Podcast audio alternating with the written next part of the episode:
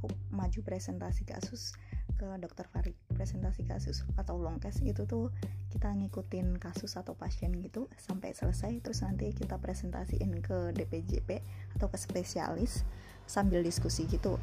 Jadi sebelumnya aku tuh udah dapet PR dokter Farid suruh bikin anatomi vaskularisasi kaput femur sama penanganan fraktur kaput femur itu pada anak dan dewasa tuh bedanya apa? Masing-masing kayak gitu intinya kayak gitu terus tadi malam aku tuh udah bikin tapi itu dalam bentuk gambar sambil ngantuk-ngantuk gitu. Ya biasa kan kalau malam kerjaannya tidur terus suruh bikin PR lagi. Ya udah.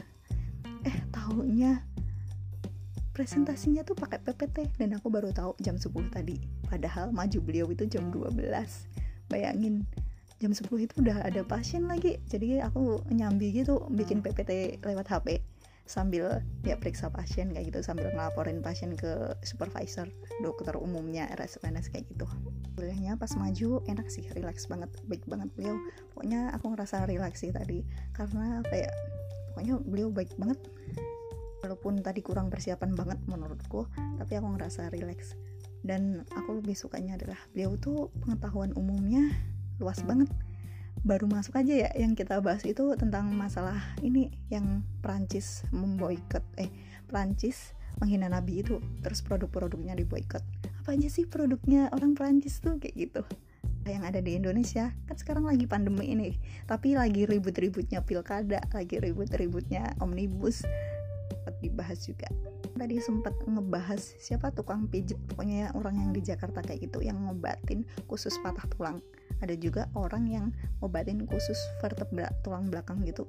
Terus sempat bahas yang menciptakan skihub bahkan aku nggak tahu siapa pencipta skihub bahkan aku nggak tahu orang yang ada di skihub yang mbaknya dadah-dadah itu penciptanya skihub terus sempat dikasih tips juga bahkan buat ngedeketin calon mertua.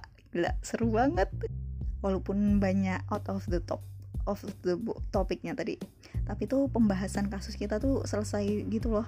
Yang enak banget beliau jelasinnya. Jadi ilmuku tuh tetap bertambah kayak gitu. Tadi juga sempat bahas tentang RSO masalah dia waktu jadi residen di RSO RSO rumah sakit ortopedi yang di depan RSO NS itu loh. Kalian pasti tahu kalau aku tuh suka banget sama RSO I'm very very loving with RSO aku dulu pengen jadi RSO cuman gara eh aku pengen jadi SPOT ya cuman gara-gara aku pernah ngerasain uh, jadi koas di RSO sumpah staffnya tuh lovely banget ngajarin banget. Ya walaupun kita tahu di mana-mana staff dosen itu tuh harusnya ngajarin tapi kenyataannya di lapangan gimana? Nggak semua staff itu ngajarin. Terus lingkungan di RS itu mendukung banget mendukung banget buat kita belajar yang namanya senioritas bullying itu minimal banget.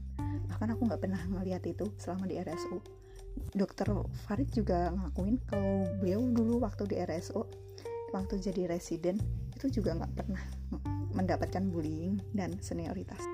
Aku masih ingat dulu dokter Ismail SPOT pernah bilang ke aku tuti tuti besok kamu ambil SPOT aja ya di sini nanti saya terima. Walaupun itu cuman bercanda atau serius I don't know. Tapi aku bahagia banget kayak kenapa dok kayak gitu. Iya di sini nggak ada ceweknya. Nanti kamu di sini biar jadi ceweknya. Intinya biar nggak cowok semua gitu residennya. Itu cuma bercanda atau itu serius tapi aku bahagia banget.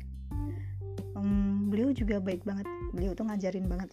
Walaupun aku di RSO waktu itu pas ikut polinya beliau itu eh, berdiri dari pagi sampai sore. Tapi itu beliau ngajarin banget coba kalau di RSDM di Muardi gimana coba?